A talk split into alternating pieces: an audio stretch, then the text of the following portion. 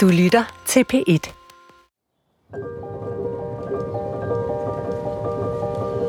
Den 11. marts 2019 står der en mand i midten af 30'erne inde i den nyudsprungne sted i Gålleskov på Midtjylland ved Sorøg station. Han tager sit tøj af og går ud på banelænet og bliver ramt af toget, der kommer bullerne fra København. Jeg har i 8 måneder søgt efter svar, der kunne fortælle mig, hvem den ukendte mand var, og hvorfor han tog sit liv på den måde. Og senere igen finder jeg ud af, at der er absolut ingenting at finde. Sporet starter koldt, og sporet ender koldt. Sideløbende med, at jeg kan se, at fortællingen om den ukendte mand siver ud mellem fingrene på mig, bliver min fornemmelse af manden mærkeligt nok stærkere. Og det viser sig, at det nok er en helt anden mand end den ukendte, der banker på fra den anden side af den tynde væg, der adskiller levende fra døde.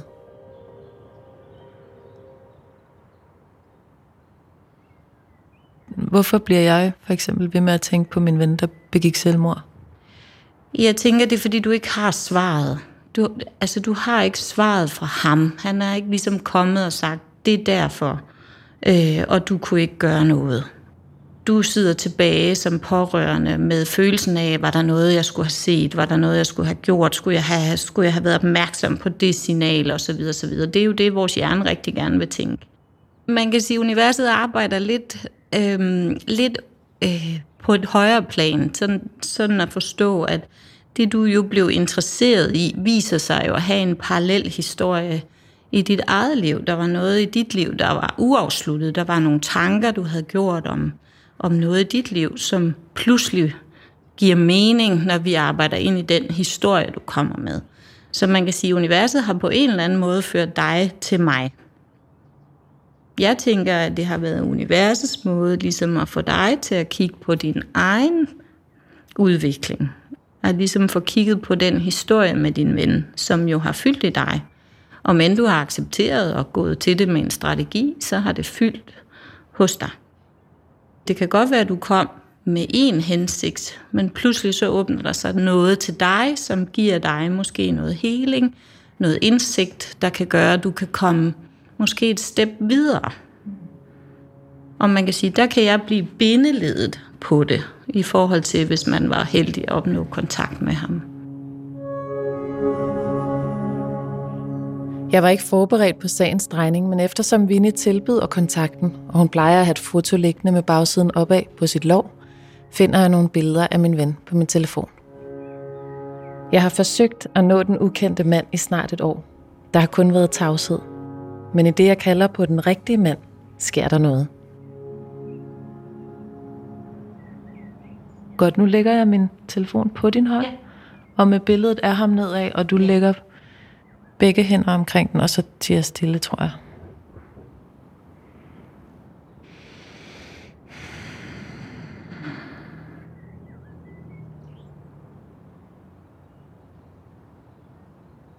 Kalder han dig et kælenavn i 2 stavelser? Ja. Ja, for det er det første, han siger. Det synes jeg. Altså, det kan være noget i stil med sådan, det har sådan en lyd. Mm-hmm. Iber. Ah. Han har sådan en energi, lige når jeg åbner. Det er, fordi han markerer sig, når jeg ligesom lukker øjnene og siger, at du gerne vil have kontakt med din ven. Han taler om skildpadder. Jeg ved ikke hvorfor. Det kunne han godt finde på bare at gøre. Altså, han er meget sådan umiddelbar. Han kommer med sådan nogle... Han er også ved at vise mig en tegning af noget. Men jeg ved ikke, hvad det er. Jeg tror, det er en plan. Det skal symbolisere en plan. Det kunne sagtens. Altså. Og han har også en gimmick med sit hår. Fordi han gør sådan her hele tiden. Mm. Winnie, hun tager hånden igennem håret. Og det gjorde han, når han følte sig flot. Han har noget med, han kan ikke helt få skæg. Eller det er sådan lidt... Der er noget her, der er i den ene side oppe i toppen, han er lidt utilfreds med. Ja, han var meget forfængelig, og skægget forblev spredt fægtning. Ja, det er han ikke helt tilfreds med. Det er også et kendetegn hos ham. Altså, han har faktisk ikke rigtig lyst til at snakke alvorligt. Så. Ja, fordi det ved han godt, du vil. Ja. Han viser mig noget, det er derfor jeg ikke siger noget, det er fordi han viser mig noget interaktion. I har cirka 2 til 3 måneder før han vælger sin beslutning, der har du en fornemmelse af noget, men han får ligesom sådan guidet dig i en anden retning. Ja. Jeg var ude hos ham 3 måneder før han tog sit eget liv cirka, og han ville have, at jeg skulle spille Hilder, Frelser og Forsoner, vi skulle synge den igen og igen og igen, hvilket jo gjorde mig nervøs, for det er en begravelsesalme. Men altså, det synes han ikke, jeg skulle tage så tungt. Nej. Og han så godt det i dine øjne. Men han, altså, der havde han ikke besluttet sig. Men han havde jo, man kan måske sige, det minder lidt om en mani, han får, når han får det dårligt, og når han er i sit tungsind. Så kan han godt gå lidt i hak. Men så kan han ligesom, så sker der noget. Han er sådan meget nem at påvirke til noget nyt. Så sker der noget, der gør, at det ligesom ikke bliver en fastlåsthed. Så finder han en ny energi at køre på. Giver det mening for dig? Ja, helt klart. Men det er rigtigt, han vil ikke snakke alvorligt. Nej. Han synes ikke, det er særlig sjovt. Nej. Eller festligt. Jamen, det er spild af tid. Ja, fuldstændig. Altså, det er det, han siger, ikke? Det er spild af tid. Ja. Der er en grund. Du skal ikke tage det så tungt, Iber. Nu griner han. Ja. Altså, han er sådan en, der også kan finde på at sætte sig på gulvet lidt, og bare have det sjovt, ligge sig lidt. Og... Ja, han har boet 2 måneder under mit fly. Okay, ja, det giver mening.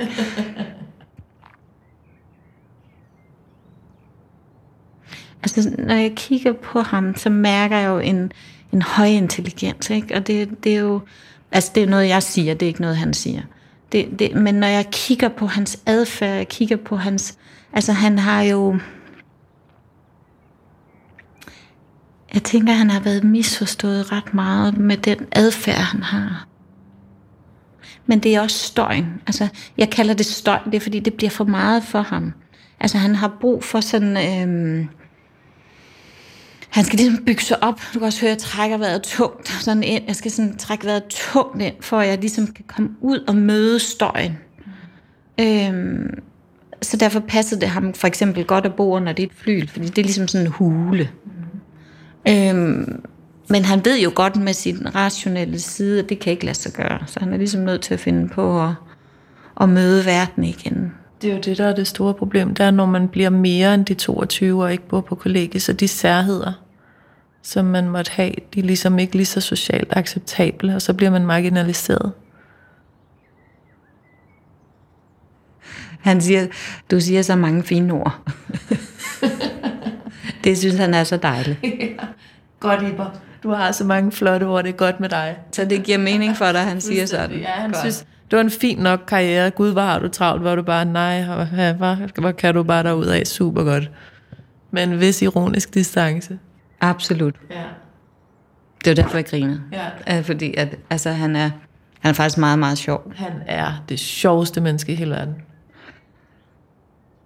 Men der er ikke så mange, der forstår ham. Fordi hans intellekt går ham lidt imod. Men han har en skrøbelighed.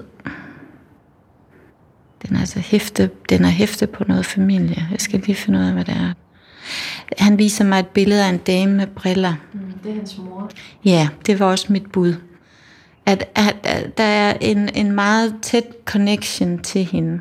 Det er der, og hun, ja, det er der. Altså, hun har jo intuitivt mærket hans skrøbelighed. Men han går jo hen og bliver voksen. Så man kan sige, den adskillelse, som er der i voksenlivet fra barn til voksen, den transformation har virkelig været hård for ham. Hun døde. De var meget nært knyttet. Meget. Og han ville gerne op til hende i himlen. Absolut. Det kan jeg huske, han sagde. Uden at min alarmlamper blinkede. Ja, fordi han sagde det jo, når han smilede. Ja. Så altså... Det var han ment. Han har ment det helt bogstaveligt. Det gjorde han. Ja. Men man kan sige, det er fordi, han ikke har kunne finde roen. Altså, han kan ikke finde formålet. Han mødte ikke nogen, der forstod ham. Han mødte masser af kærlighed fra dig og fra... Han viser 2 andre. Ja. Jeg tror også godt, jeg ved, hvem det er. Ja. Og den kærlighed er han ikke i tvivl om. Men den er ikke nok. Ja. Han leder efter formålet, meningen. Hvor hører jeg til? Det hans... Altså, og det giver ikke mening, når nu... Altså, der er ikke nogen til at guide mig mere. Nej, man kunne sådan måske akut stille et behov, men han havde helt klart den grundforståelse, at i bund og grund var han vel alene. Ja. Yeah. Og måske er det der, hans paradoks bliver allerstørst, fordi han er egentlig bedst, når han er alene. Men han har også et afsavn, og man kan sige, det er jo det, der driver ham rundt. Min ven er her hos os. Sådan oplever jeg det. Om det er hans ånd eller minderne om ham, der lever så tydeligt, at jeg føler, han er til stede, det ved jeg ikke. Og jeg er helt ligeglad. Jeg nærmer mig det, som så ofte er selvmordets kerne for de efterladte. Spørgsmålet om, hvorvidt man kunne have undgået, at det skete. Der, hvor han blev meget dårlig til allersidst, der var jeg lige blevet forelsket i en person, og var ligesom, og det var en meget, meget kaotisk person, og jeg var selv totalt kaotisk, og jeg fik sådan nogle mærkelige sms'er fra min ven om, at han kunne ikke komme med ud, for så, han havde hjernerystelse, og han havde dit og dut, og jeg undrede mig, han begyndte at blive dårlig til at stave og sådan noget, og så tænkte jeg, nu skal jeg have fat i ham snart, nu skal jeg lige sådan se, hvordan det gik, og vi havde faktisk en aftale om, vi skulle i biografen, og han skulle have mit tøj på, og jeg skulle have hans tøj på, og så ville det blive en god og sjov aften, ikke? Og så fik jeg ikke fat i ham, men jeg kunne sagtens mærke, at jeg skulle have fat i ham. Men hvad var der sket? Kan han sige noget, eller kan man fornemme, hvad var der sket, hvis jeg havde været i en mere rolig periode af mit liv, og havde formået i de 3 uger op imod hans død, hvor han blev så dårlig, og det er sikkert et spørgsmål, som mange mennesker, der er relateret til selvmord, oplever man det der med, hvad ville der være sket, hvis jeg ikke havde haft hovedet så meget op i min egen røv? Ville det så være blevet... Jeg tror ikke på, at han aldrig ville have været selvmordstruet, men ville det være blevet udskudt? Nej. Og det er faktisk også noget af det, han starter med. Han starter med at ryste på hovedet og gøre sådan, nej, den der skal hun ikke gå ned af. Døden er stille, når den først er trådt ind ad døren, får man ikke flere svar. Det kan virke nådesløst, for hvad hvis der var tale om selvmord? Ved sygdom er sygdommen en form for svar. Ved ulykker er selve ulykken en form for svar. Jeg forklejner ikke efterarbejdet. Det er der ikke noget nemt ved. Stadig vil man tænke alle alternativer igennem. Hvad hvis han ikke var kørt afsted på det tidspunkt? Hvad hvis jeg havde presset hende til at gå til lægen? Man vil tænke over, hvordan det kunne have været undgået. Men ved selvmord er der en form for udsagn fra den afdøde med i købet. En mere eller mindre bevidst handling, man kan komme til at tolke som et signal om, at man skulle have gjort noget. Det kan være virkelig svært at komme videre fra. Hvordan har han det egentlig? Han har det godt. Og han har fundet sin mor. Eller hun kommer hen med ham. Det er jeg virkelig glad for at høre. Altså, det er jo også så... hårdt jo faktisk, når du fortæller alle de ting, fordi der er jo, man bliver jo så glad over at være i kontakt med ham, og så samtidig bliver man endnu mere ked af det, fordi han så jo stadigvæk ikke, han kommer ikke tilbage. Nej, men I skal nok ses igen. Men der var jo noget tid, så man kan sige, det du bare skal vide, det er, at der ikke er tid i den åndelige verden. Men hvad har han egentlig tænkt sig, at jeg skal gøre for at sådan have det okay med, at han tog sit eget liv? Han siger, at du skal acceptere, at det var det bedste for ham. Mm. Men det er også meget brutalt. Og så siger han, hvornår har han nogensinde ikke været egoist? Ja. Ja. Havde han nogle gode oplevelser, tænker jeg her til sidst? Havde han nogle gode oplevelser i tiden op til han døde? Var der noget, der var en god oplevelse for ham? Musik. Han lyttede meget til musik det sidste stykke tid. Det var sådan set det eneste, der kunne holde støj ude. Puh, nu bliver han dårlig. Altså, han har været fysisk dårlig. Virkelig. Op til han ligesom ikke skal være her mere. Jeg kan høre musikken. Jeg kan ikke gengive den. Hvad er det for en slags? Ja, måske er det noget lidt klassisk-agtigt, men også, der er også noget mere voldsomt i det. Jeg har sådan en underlig sammenblanding, faktisk. Der er sådan både noget roligt, men så tipper det over. Ej, det der musik bliver bare ved med at spille. Det er ligesom sådan, du ved, med stryger, og altså jeg har sådan ligesom sådan en koncertagtig, der kører i mit baghoved. Den sidste gang, jeg så min ven, inden han døde, afspillede han det her nummer for mig på sin computer. Der er en mand på den anden side af floden. Han fik om hjælp. Men jeg har ikke lyst til at hjælpe ham. Så han har et problem. Tape på et åndedræt. Bleg sol for sin magt. Sådan er det, der sjælen cirkulerer.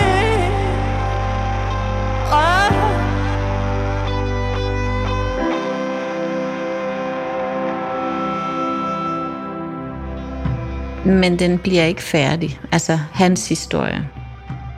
Det er min historie. Ja, men ikke udgangspunktet på ham, du gerne vil finde.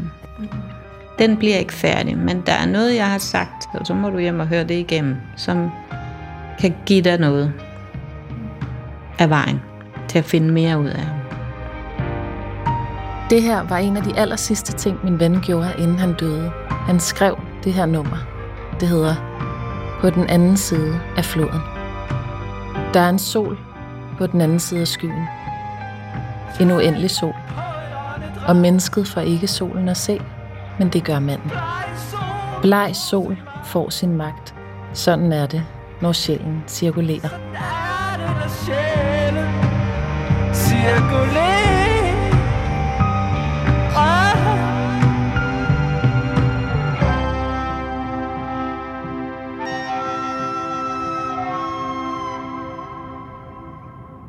Jeg fandt ikke det, jeg ledte efter, men jeg fandt ud af noget andet.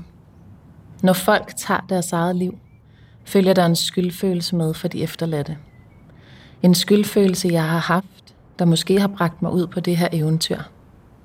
Og så opdagede jeg, at linjen mellem de dødes og de levendes rige er meget tyndere, end jeg troede. Min ven levede i dag hos mig. Den oplevelse giver en ro, både i forhold til, at jeg selv skal dø, men også fordi, så er de, jeg elsker, som er døde, tættere på. Mit besøg hos Winnie trak ud, og da vi var færdige, var det blevet nat. Jeg var på vej ned til stationen, men jeg så, at der var lys hos mor Inger. Hej. Det er mig, der er journalist, der var og besøgte dig i januar måned. Jeg kommer lige og hører, hvad du siger. Ja, det er mig, der er journalist, der var og besøgte dig i januar måned. Jo vel, ja. Ja, undskyld, jeg vil ikke forstyrre. Jeg siger undskyld, jeg forstyrrer. Det gør du ikke. Du sagde, du var sidst. Jeg vil bare sige til dig, nu er jeg færdig med udsendelsen. Ja. Og jeg har ikke fundet noget som helst om, hvem du var, der hoppede ud foran det tog. Nej, det har jeg heller ikke. Nej. Det er håbløst. Hvad skal man sige til det? Det ved jeg ikke. Du har kæmpet. Og det er jo fint, at man finder ud af, hvis man kunne finde ud af noget. Ja, vil du med inden for et øjeblik? Eller ja, har du tid til det? Altså, vi tager da tid. Men har du nogen gæster for tiden på dit hotel her? Ja, jeg har da. Nå, okay. Jeg har da 3 beboere endnu. Hold da op. 2, 3. Ja, 3 har jeg beboere her. Nu er alle veje ligesom lukket på den her undersøgelse af, hvem det kunne være. Og så synes jeg var jo her den første dag, så ville jeg også ligesom afslutte med dig? Jamen, det er så fint.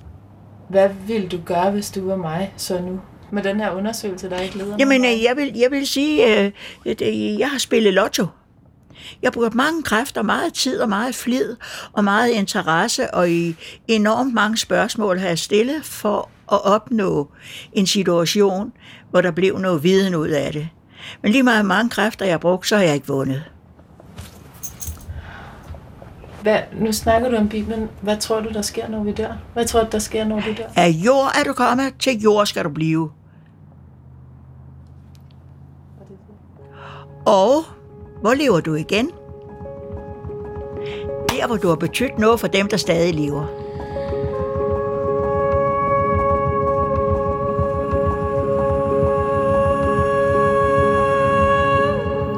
Tak.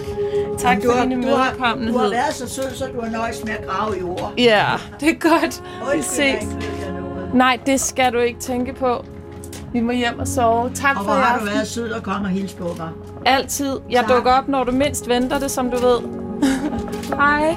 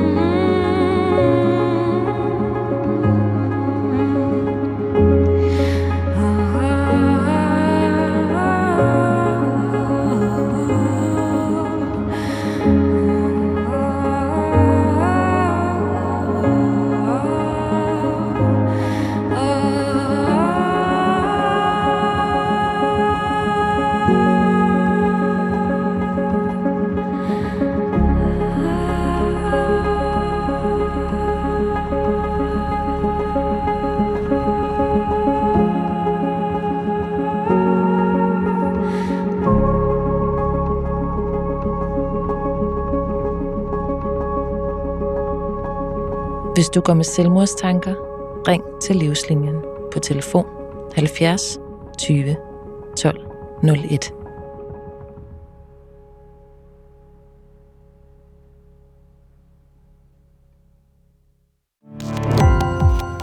Gå på opdagelse i alle DR's podcast og radioprogrammer i appen DR Lyd.